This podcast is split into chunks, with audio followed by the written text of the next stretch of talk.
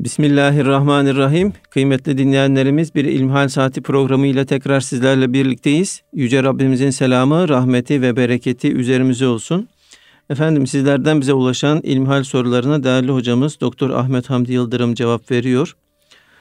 Muhterem hocam, elhamdülillah Berat Kandilini idrak ettik. Gün gün Ramazan'a yaklaşıyoruz. Tabi üç aylarda e, nafile oruçlar tutuluyor. Bir izleyicimiz şöyle bir soru sormuş. Kadın kocasının izni olmadan oruç tutabilir mi? Elhamdülillahi Rabbil alemin ve salatu ve selamu ala Resulina Muhammedin ve ala alihi ve sahbihi ecmain. Şimdi değerli hocam, e, Şaban-ı Şerif'in yarısını devirdik. Ramazan-ı Şerif'e sayılı günler kaldı. Hakikaten büyük bir kazanç mevsimindeyiz bu mevsimde. Cenab-ı Allah yaptığımız ibadetleri kabul eylesin. Amin. Hz. Peygamber aleyhissalatu vesselam Efendimizin bugünlerde sıkça yaptığı duayı tekrar edelim. Allahümme barik lena fi Recebe ve Şaban ve bellighna Ramazan. Allah'ım Recep ve Şaban'ı hakkımızda bereketli kıl. Bizleri Ramazan-ı Şerif'e ulaştır. Adeta Recep ve Şaban ayları ki bu iki ayın da artık son demlerine girmiş bulunuyoruz. Şunun şurasında iki haftadan az bir vakit kaldı Ramazan-ı Şerif'in başlamasına. Bu mübarek zaman dilimleri Ramazan'da ibadet dolu, ibadet yoğun bir hayat yaşayabilmemiz için antrenman yapacağımız, hazırlık yapacağımız zaman dilimleriydi. Artık bunlar da yavaş yavaş bitiyor. Dolayısıyla kalan bu günleri iyi değerlendirmek lazım. Kur'an-ı Kerim okumaya gayret etmek lazım. Hakikaten mümin için Kur'an-ı Kerim e, aldığı hava gibidir. Nasıl hava almadan, oksijen almadan hayatta kalmamız mümkün değilse Kur'an-ı Kerim okumadan da Kur'an-ı Kerim'i efendim hissetmeden de Müslümanın manevi hayatının devam etmesi mümkün değildir. Bu yönüyle bir insan ne kadar maneviyatlı biri olup olmadığını değerlendirmek, ölçmek, görmek istiyorsa Kur'an-ı Kerim'in onun hayatında ne kadar yer tuttuğuna bakması bu anlamda yeterli olacaktır diye söyleyebiliriz. Bu noktadan bu ay vakit dilimlerinde en önemli yapacağımız ibadetlerden bir tanesi efendim e, Kur'an-ı Kerim okumaktır. Yine e, bol bol oruç tutmaktır. Çünkü oruç e, ayına girmiş bulunuyoruz. Bir müddet sonra girecek bulunuyoruz. Oraya hazırlık yapmamız önemli. Eğer oruç tutarken karşılaşacağımız bir takım problemler varsa onlara şimdiden alışmak ve gerekli tedbirleri almak bakımından öncesinde de e, oruç yoğun bir antrenman dönemi geçirmek önemli. Fakat kardeşimiz diyor ki burada nafile oruçlar varsa bu nafile oruçları tutarken efendim e, kadının kocasından evli olan bir kadının kocasından izin alması gerekir mi? E, ibadet yapmak için birinden izin almaya gerek var mı meselesi burada belki soruyu daha genel olarak sorabileceğimiz bir noktayı teşkil ediyor. Öncelikle şunu ifade etmemiz gerekiyor ki dinimiz bir denge dinidir. Binaenaleyh bir taraftan kaş yaparken göz çıkartmak söz konusu olacaksa buna müsaade edilmez. Bu yönüyle de dinimizin emirlerini, yasaklarını, hassasiyetlerini, farzlarını, vaciplerini, sünnetlerini iyi bilmek gerekiyor.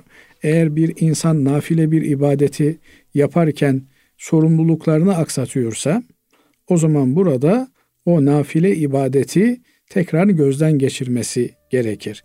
Mesela bir kimse oruç tutacağım diye yola çıkıyor.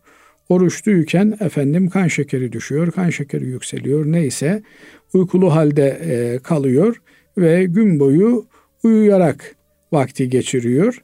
Dolayısıyla da öğle namazını kılamıyor, ikindi namazını kılamıyor. Efendim aygın baygın zorla iftara uyandırıyorlar, kaldırıyorlar. Böylelikle sözüm ona oruç tutmuş oluyorsa bu oruç makbul bir oruç olmaz. Çünkü oruç tutabilmek için eğer namazdan taviz vermek durumunda kalıyorsa burada o orucun tekrar gözden geçirilmesi gerekir. Yine mesela bazen e, duyuyoruz, ediyoruz nadir de olsa ümre ibadetine gidiyor kafileler. Yolda giderken namazları kılamayabiliyorlar, kılmayabiliyorlar, geçiştirebiliyorlar.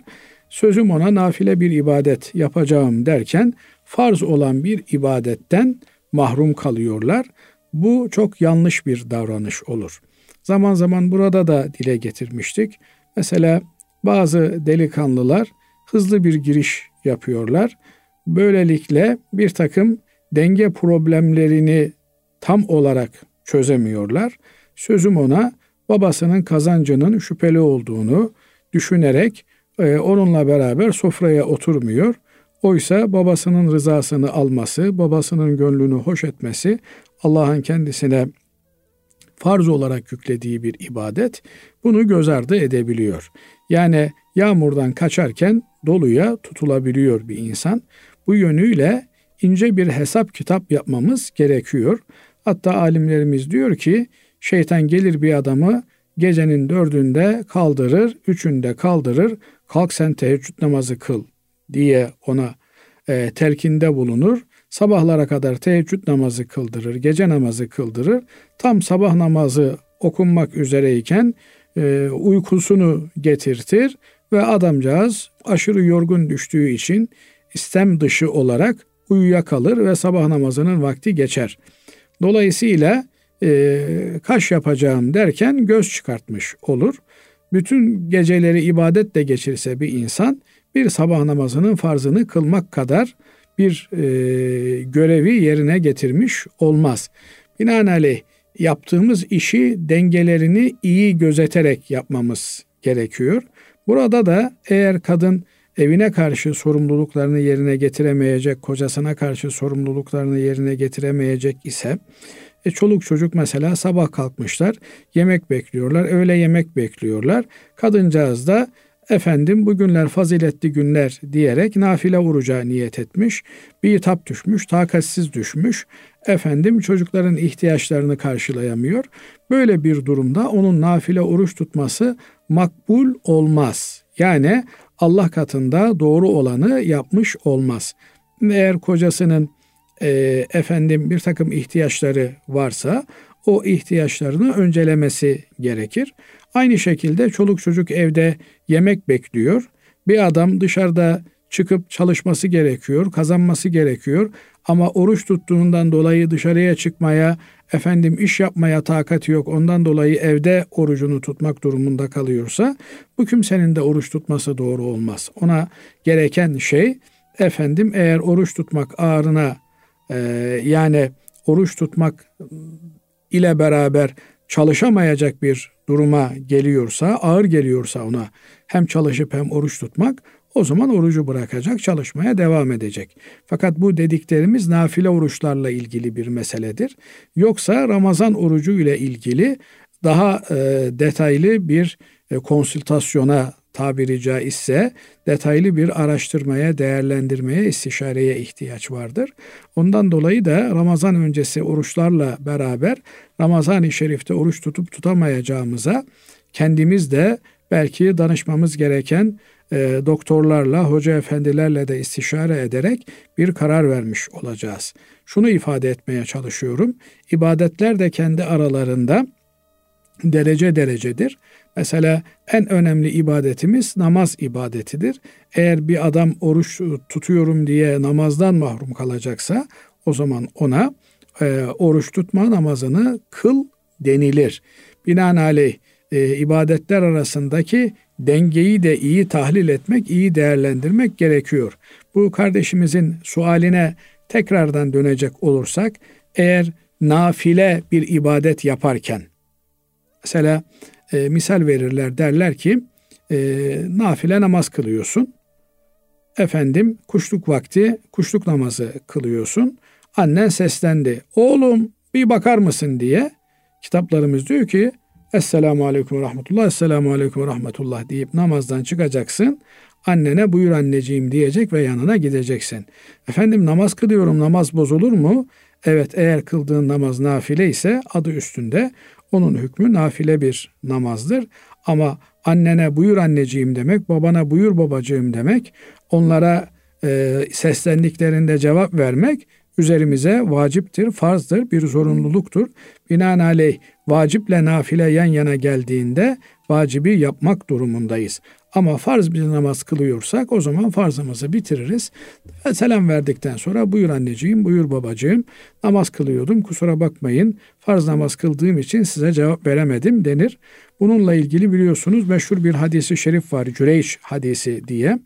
Bu Cüreyç hadisinde e, sarahaten bu mesele geçer. Cüreyç İsrail oğulları içerisinde ibadetiyle meşhur bir alimdir. Bir abid zattır. E, alim de demeyelim çünkü alim olsaydı e, annesi kendisine seslendiğinde buyur anneciğim diye cevap verirdi. Nitekim hadisi şerifin sonunda Efendimiz Aleyhisselatü Vesselam bazı rivayetlerde Cüreç fakih olsaydı annesinin seslenmesine buyur anneciğim diyerek cevap verirdi buyuruyor. Binaenaleyh dengeleri unutmamak gerekiyor. Ee, ama eğer kadıncağız e, hem ibadetini yapıyor hem de görevlerini aksatmıyorsa o zaman ibadetlerini yapmasına mani olmamak lazım gelir. Söz gelimi işte e, bugün işte 6 itibariyle imsak giriyor. Adamcağız evden 5'te çıkıyor bir daha da e, akşam namazından sonra geliyorsa onun gündüz hanımla ilgili bir ihtiyacı söz konusu değildir. Binaenaleyh burada illa telefon edip de adam bana izin veriyor mu ben bugün oruç tutacağım, oruç tutmaya niyetlendim demesi gerekmiyor. Ama eğer e, bir pazar günü ise, bir cumartesi günü ise, efendim e, adamcağız evdeyse, çoluk çocuk evdeyse, efendim çoluk çocuk beraber sabah kahvaltı yapmak istiyorsa, yok ben oruçluyum bugün siz kendiniz efendim kahvaltınızı yapın beni saymayın türünden tabiri caizse oyun bozanlık yapması doğru değil. Bu gibi noktalarda evet hepimiz ibadet yoğun bir hayat yaşamak durumundayız ama e, sosyal hakları da üzerimizdeki e, kolu komşumuzun, çoluk çocuğun haklarını da unutmadan bir dengeyi sürdürme mecburiyetimizin olduğunu da gözden kaçırmamamız gerekir. Evet. Allah razı olsun değerli hocam. Efendim şimdi bir diğer dinleyicimiz şöyle soruyor. Hocam banyo ve tuvalette melekler girmez mi anlatır mısınız diyor. Şimdi mesela banyo e, meselesinden daha ziyade e, insanlar e, kazayı hacet dediğimiz, defi hacet dediğimiz yani tabii olarak beşer olmamızın gereği yiyoruz, içiyoruz, yediğimizi, içtiğimizi de bir şekilde dışarıya çıkartmamız gerekiyor. Bu durumlar insanların zafiyet anlarıdır. Kimselerin e, görmesini istemedikleri anlardır ve bu işlerin yapıldığı yerlerde e, pis olarak nitelendirilir. Binaenaleyh eğer kazaya hacet dediğimiz eskilerin genelde evlerin dışında olduğu için hela dedikleri, açık alan dedikleri bölgelerde e, ihtiyaç giderme söz konusu olduğundan dolayı onlar hela demişler. Ama belli bir müddet sonra artık hijyen şartları oluşunca, kanalizasyonlar oluşunca evlerin bir kenarına veya işlerine de bu tuvaletler yapıla gelmiş. Binaenaleyh eğer burada bir pislik birikimi söz konusuysa, bir kanalizasyon söz konusu ise o zaman buralarda hakikaten nurani varlıklar olan melaike mutahharun yani tertemiz varlıklar olan melekler buralarda bulunmazlar. Buralara elbette insanın koruyucu melekleri onlar her yerde insanla beraber bulunurlar.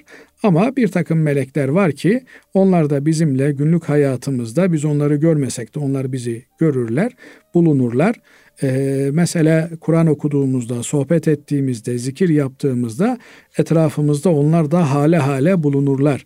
Onlar da bizim zikir meclislerimizden, sohbet meclislerimizden, efendim tatlı tatlı birbirlerimizle e, konuştuğumuz meclislerden, ilim meclislerinden tad alırlar, haz alırlar, zevk alırlar. Onlar da böyle meclisleri bırakmazlar, onları çepeçevre kuşatırlar. Binaenaleyh günlük hayatımızda çoğu zaman diliminde meleklerle beraberiz. Koruyucu olan melekler bunlar hiçbir zaman bizden ayrılmazlar. Her halükarda bunlar bizimle beraberdirler. Yine yazıcı olan melekler de onlar da bizimle beraberdirler. İyiyi kötüyü yazarlar. Fakat az önce de ifade etmeye çalıştığım gibi bir takım melekler onlar temiz mekanları tercih ederler. Bu yönüyle de Müslüman evini, barkını her zaman maddi manevi pisliklerden temiz tutmaya çalışır ki onlar rahmet meleklerinden mahrum kalmasınlar. Evlerin sadece maddi temizliği değil, manevi temizliği de önemlidir. Mesela eğer bir evde gıybet yapılıyorsa, bir evde nemime yapılıyorsa, bir evde kötü şeyler e, söyleniyorsa, efendim kötü müzikler çalıyor, kötü e, bağırtılar meydana geliyorsa, e, buralarda da efendim melekler bulunmaz. Yine e, günahların işlendiği ortamlarda bu rahmet melekleri bulunmazlar. Binaenaleyh Müslüman bunları da göz önüne alarak bulunduğu ortamı maddi manevi meleklerin bulunabileceği bir ortam haline getirir. Ama eğer temiz bir yerde insan e, abdest alıyorsa, banyo yapıyorsa oralar bu pis hükmünde değillerdir. Öyle zannediyorum ki, kanaat ediyorum ki e, bugün işte mesela maalesef birçok evde e, alafranga dediğimiz tuvaletler kullanılıyor. Bunların da e, sifonu çekilip kapağı kapatıldığında bunlar da orada yok hükmünde e, olurlar. Açıkta bir şey görünmediği için, bir pislik bulunmadığı için binaenaleyh yanında e, ki çeşmeden, musluktan vesaireden abdest alınabilir kanaatindeyim. Ama yine ihtiyaten yani e, oranın havasına e, insan dışkısı bir şekilde nüfuz ettiği için oralara girerken besmele çekmek, çıkarken de e, efendim e, kazayı hacet bitiminde okunacak duayı e, okuyarak çıkmak. Böylelikle eğer imkan varsa e, tuvaleti ve abdest alma yerini birbirinden ayırmak suretiyle abdesti farklı bir yerde dualarını okuyarak almak daha doğrudur. Ama eğer imkan yoksa orada da bir vesveseye kapılmadan efendim ayrı arasını eğer bir şeyle ayırabiliyorsak e, efendim bir perdedir bir vesairedir onunla ayırmak yok olmuyorsa en azından e, klozetin kapağını kapatmak suretiyle orada bir e, farkındalık oluşturmaya çalışmak ve e, kazayı hacet durumunu olabildiğince asgariye indirmek binaenaleyh de abdesti daha rahat almak mümkün olabilir diye düşünüyorum. Cenab-ı Allah vesveseden bizleri muhafaza eylesin. Tabi bu tür e, şeylerde e, insan e, maddi manevi savunmasız hale geliyor. Niye? Çünkü biz okuyarak manevi savunmamızı oluşturuyoruz. Ama kazaya hacet yaptığımız işte tuvalet gibi yerlerde okuma imkanımız olmadığı için buralarda da kalbi zikrimizle, kalbi okumamızla kendimizi muhafaza etmemiz gerekiyor. Muhakkak suretlere buralara girerken istiade duasıyla girmemiz. Allahum inni a'udhu bike minel hubsi vel habais. Allah'ım pislikten ve pisliklerden sana sığınırım diyerek oraları mekan edinmiş olan e, bir takım görünmeyen varlıkların şerrinden de Cenab-ı Allah'a sığınmak gerekiyor. Çıktıktan sonra da e, bunun ne kadar büyük bir nimet olduğunu farkındalığında olarak hamd etmek. Ya Rabbi yararlı olanları sen vücudumda bıraktın, zararlı olanları da vücudumdan bertaraf etme imkanı bana verdin. Bu ne kadar büyük bir lütuf diye e, dua ederek Elhamdülillahillezî ezhebe anni ma yu'zini ve emseke aleyye ma yenfa'uni ve farklı varyantları da var bu duaların. Onlardan birini okuyarak o mekandan ayrılmak ve tekrar tabii normal hayatımıza dönmek mümkün olabilir. Hocam Allah razı olsun. Değerli dinleyenlerimiz şimdi kısa bir ara veriyoruz. Aradan sonra inşallah kaldığımız yerden devam edeceğiz. Kıymetli dinleyenlerimiz İlmi Hal Saati programımıza kaldığımız yerden devam ediyoruz. Muhterem hocam dinleyicimiz şöyle bize yazmış. Selamünaleyküm hocam. Arabalarımıza zorunlu olarak trafik sigortası yaptırıyoruz. Fakat trafik sigortası ancak 100 bin liralık zararı karşılıyor. Trafikteki arabaların fiyatları artık çok yüksek ve karşılanması çok zor. Kasko sigortası değil de limitsiz imeme sigortası yaptırmamız caiz midir? İMM ihtiyari mali mesuliyet sigortası diye açıklamış. Şimdi sigorta meselesini ele alan alimlerimiz e, bunu bir yere oturtmaya çalışmışlar. E, bir yere oturtmaktan maksat da İslam'da bilinen akit sözleşme çeşitlerinden hangisine benzer demişler. Yani sigortada ne alınıyor ne satılıyor diye bakmışlar. Bakmışlar ki satılan şey sigorta yapan şirketin e, sigortalayan müşteriye sattığı şey bir güven, bir garanti yani arabana bir şey olursa kaza yaparsan karşı tarafa bir zarar verirsen veya karşı taraftan bir zarar görürsen farklı farklı çeşitleri ve poliçe kapsamları var biliyorsunuz. Biz e, senin arabanın zararını öderiz. E, sen ne yapacaksın? Müşteri olarak bunun karşılığında her sene veya her ay periyoduna göre e, poliçenin süresine göre bir ödeme yapacaksın. E, ödeme yaptın ama o süre içerisinde bir kaza olmadı. O zaman sen sigorta şirketine bu parayı karşılıksız olarak vermiş oldun. Senin almış olduğun nedir? Bir güvendir. Eğer söz gelimi bugün işte diyelim ki 7 Mart çarşamba e, bugün bitiyor olsa e, poliçenin süresi saat işte 9.30'da bitiyor olsa onda bir kaza yapsan kusura bakma diyor bizim sözleşme süremiz doldu ya ne fark eder işte yarım saat oldu bunu öde ödemez. Diğer taraftan e, eğer bu dönem içerisinde e, poliçenin süresi içerisinde bir kaza yapmışsa bir insan onu belli limitlerde sigorta şirketi karşılar. Fakat seneye sigorta yapmak istediğinde artık eskisi gibi e, eski ücretten sigorta yapma imkanı yoktur. Bu sefer kaza yaptığı için katlanarak onun ücreti devam eder. Böylelikle de aslında sigorta yaptıran bir kimse 3-5 senede eğer bir kazaya karışmış olsa bile sigorta primlerine gelen ilavelerle o kazanın ücretini ödemiş olur. Bu işi yapanlar onun e, algoritmasını hesap etmişler, kitap etmişler. Genelde sigorta şirketleri bu işten büyük paralar kazanan şirketlerdir. E, korku olarak müşteriye de hep bu kardeşimizin söylediği şeyi söylerler. İşte sen dişinden tırnağından artırdın bir araba aldın. Bu arabanın fiyatı 1 milyon lira. Sen kaza yaparsan bir daha bu konforu yakalayamazsın. Artık bu araba elinden gider vesaire. Dolayısıyla sen her ay bize işte 500 lira para öde veya yılda 3 bin lira 5 bin lira para öde e, ki bu zorunlu olan kısmını ödüyoruz zaten. Aksi halde araç kullanmaya müsaade etmiyor devlet. Binaenaleyh devletin zorunlu olan kısmını ödemek bir zaruret haline geldiği için aksi halde e, insani ihtiyaçlardan biri olan yani bu başka şeyler için de geçerli. İnsani bir ihtiyaç olan insanın barınması, evlenmesi, bir aracının olması vesaire bunlar insani ihtiyaçlardır. Eğer bir e, yönetim gelmiş bundan sonra evlilik vergisi alacağım diye bir vergi ihdas etmişse kardeşim bu vergi zalimane bir vergidir, haksız bir vergidir. Ha, e, efendim evliliklere bundan sonra sigorta yapacağım demişse bu da ha, haksız bir uygulamadır. Ama haksız da olsa ihtiyacımız olan bir şeyi karşılamak durumunda olduğumuz için bunu öderiz. Binaenaleyh bundan da sorumlu olmayız. Nitekim işte bir araba sahibi olmak, araba kullanmak da insani bir ihtiyaçtır.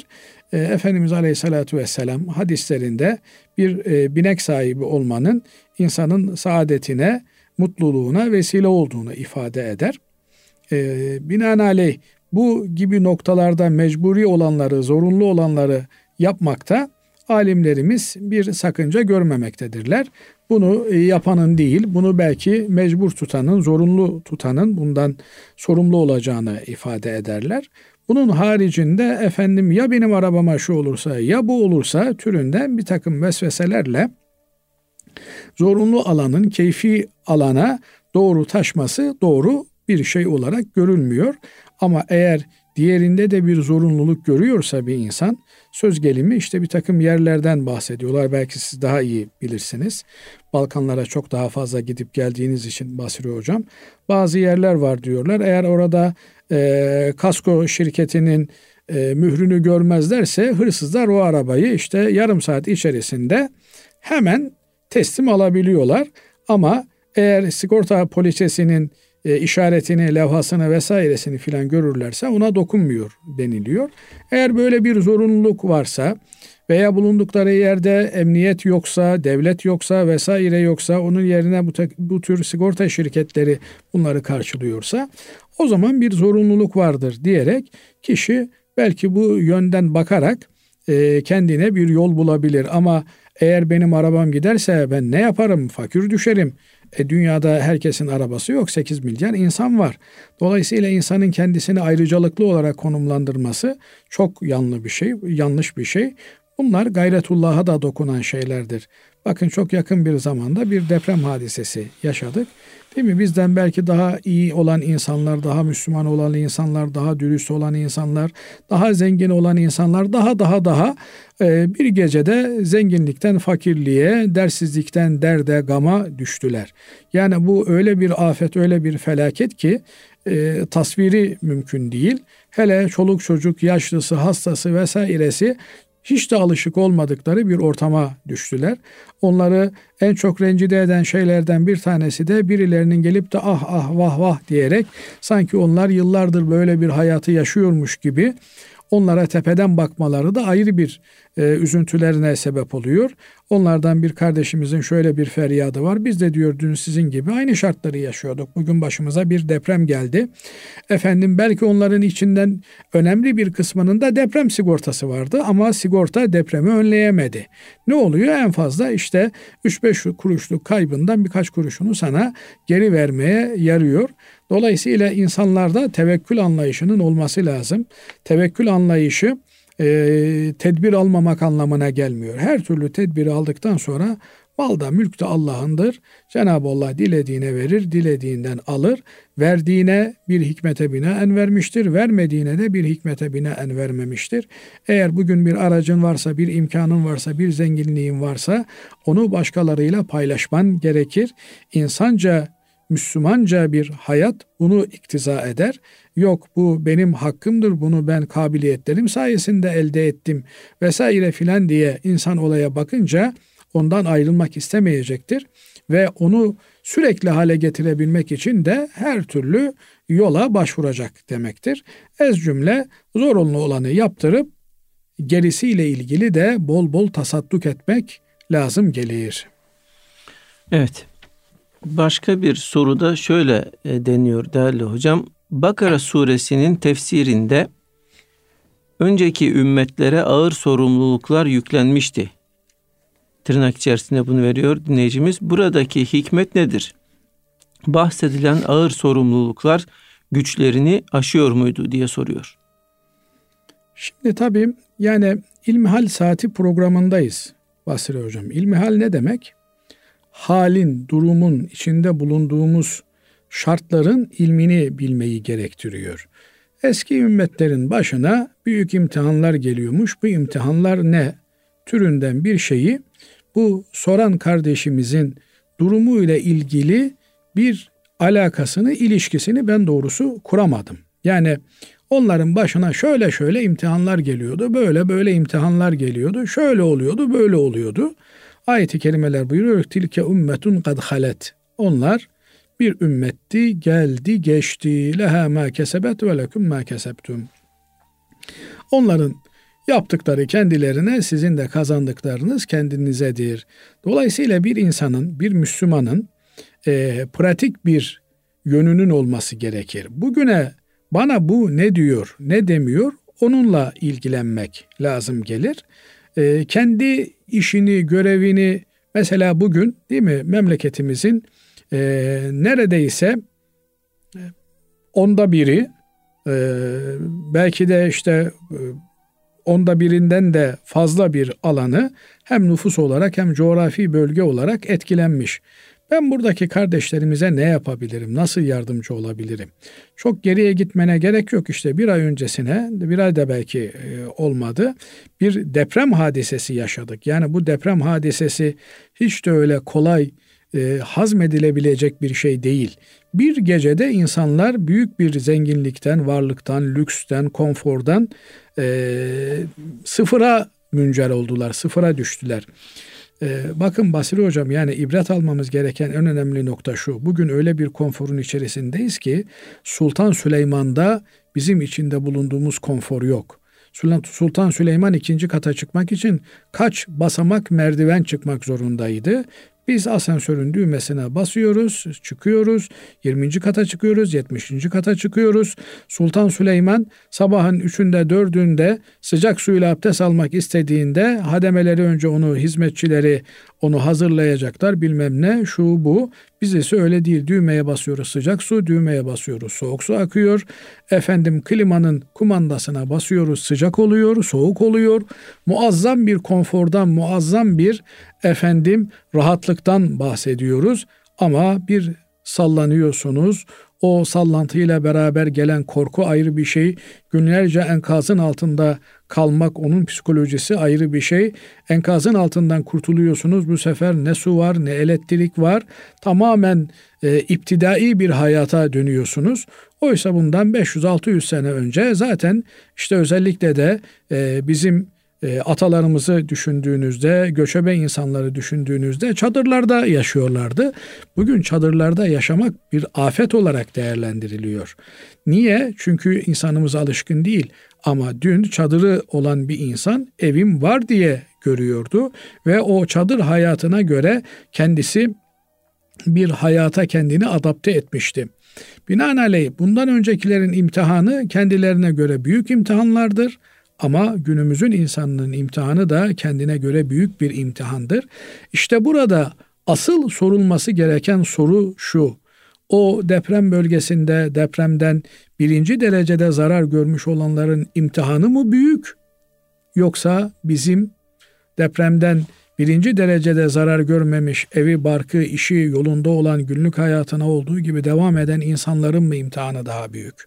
Yani Cenab-ı Allah bu depremi orada verdiği gibi burada da verebilir. Nitekim önümüzdeki günlerde, yıllarda, efendim aylarda zamanını bilmiyoruz. Burada da olacak. Hadi kendi evini muhkemleştirdin, çok sağlamlaştırdın ama hiç mi bir yere girmeyeceksin ve o girdiğin yerde o binanın altında, o yapının altında depremin, sarsıntının, selin, yangının, afetin gelmeyeceğine dair kimin ne garantisi var? Dolayısıyla unutmamak gerekiyor ki e, halkımızın güzel bir sözü var. İyilik yapan iyilik bulur. İşte bugün iyilik vakti, iyilik zamanı. Asıl sorulması gereken soru şu. Biz bugün deprem bölgesindeki kardeşlerimiz için neler yapabiliriz? Onlara bu zor zamanlarında nasıl destek olabiliriz? Aslında onlara destek de değil. Onlara destek de değil, kendimize destek olmak. Yarın için kendimize bugünden bir imtiyaz sağlayabilmek için çünkü Cenab-ı Allah'ın vaadi mutlaktır. Cenab-ı Allah adili hakimdir. Şüphesiz her iyilik yapana iyiliğinin karşılığını verecek, her kötülük yapana da kötülüğünün karşılığını verecektir. Bugün boş işlerle meşgul olup oradaki insanların yararına bir iş düşünmemek de kötülük yapmak demektir. İmkanı olan imkanıyla beraber seferber olacak. Dili olan diliyle beraber seferber olacak. Efendim biz hakikaten Medine'deki ansar şuuruna sahip Müslümanlar olabilseydik, dün Suriye'den savaş şartlarından kaçıp gelen mültecilere evimiz 3 artı 1, 4 artı 1 ise bir iki odasında hadi biz çoluk çocuk oturalım diğer odalarını bunlara açmamız gerekiyordu. Ama maalesef onu yapamadık. Bugün de tazesi tazesine bakın depremzedelere yönelik evet milletçe bütün bir e, vatanca ulusça büyük bir yara e, sarma operasyonu içerisindeyiz. Ama korkarım tıpkı e, Suriye'den gelen mültecilere yaptığımız gibi 10 sene sonra artık yeter size taşıdığımız bundan sonra gidin ülkelerinize dediğimiz gibi yarın öbür gün depremzedelere de bunu söylemeye başlayacağız. Bunlar gayretullah'a dokunan şeylerdir. Asıl bunları konuşmak lazım. Geçen ümmetlerin başına ne kadar ağır bela gelmiş, nerede gelmiş, kaç kiloymuş, kaç tonmuş bunlar boş işlerle uğraşmak ama çok da meraklıysa kardeşimiz açsın kitapları okusun oradan bulsun. İlmihal saatinde sorulacak soru bu değil. İlmihal saatinde sorulacak soru başımıza gelen bu felaketlerin sebebi neydi? Bunlardan nasıl kurtulmamız lazım?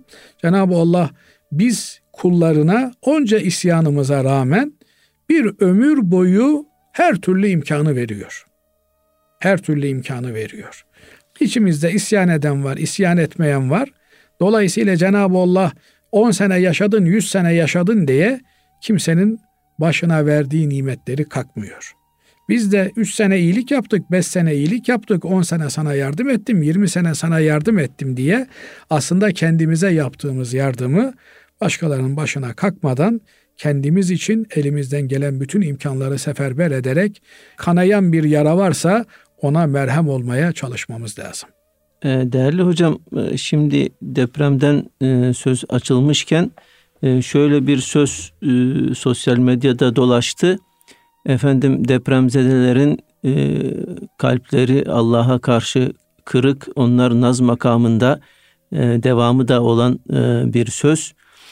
Yani bu çokça tartışıldı. Siz ne diyorsunuz? Şimdi tabii zor bir imtihan bu imtihan. Fakat bu imtihanı atlatmanın yolu kişinin Allah'a sığınmasıdır. Allah'a kendini yaklaştırmasıdır. Eğer bir insan bu tür imtihanlarla karşılaştığında imtihanın sahibi olan Cenab-ı Allah'a karşı isyankar olursa, uzaklaşırsa kendine yapmış olur. Binaenaleyh bundan bir fayda sağlamayacağı gibi kendi psikolojisini bozar, kendi haleti ruhiyesini ifsad eder.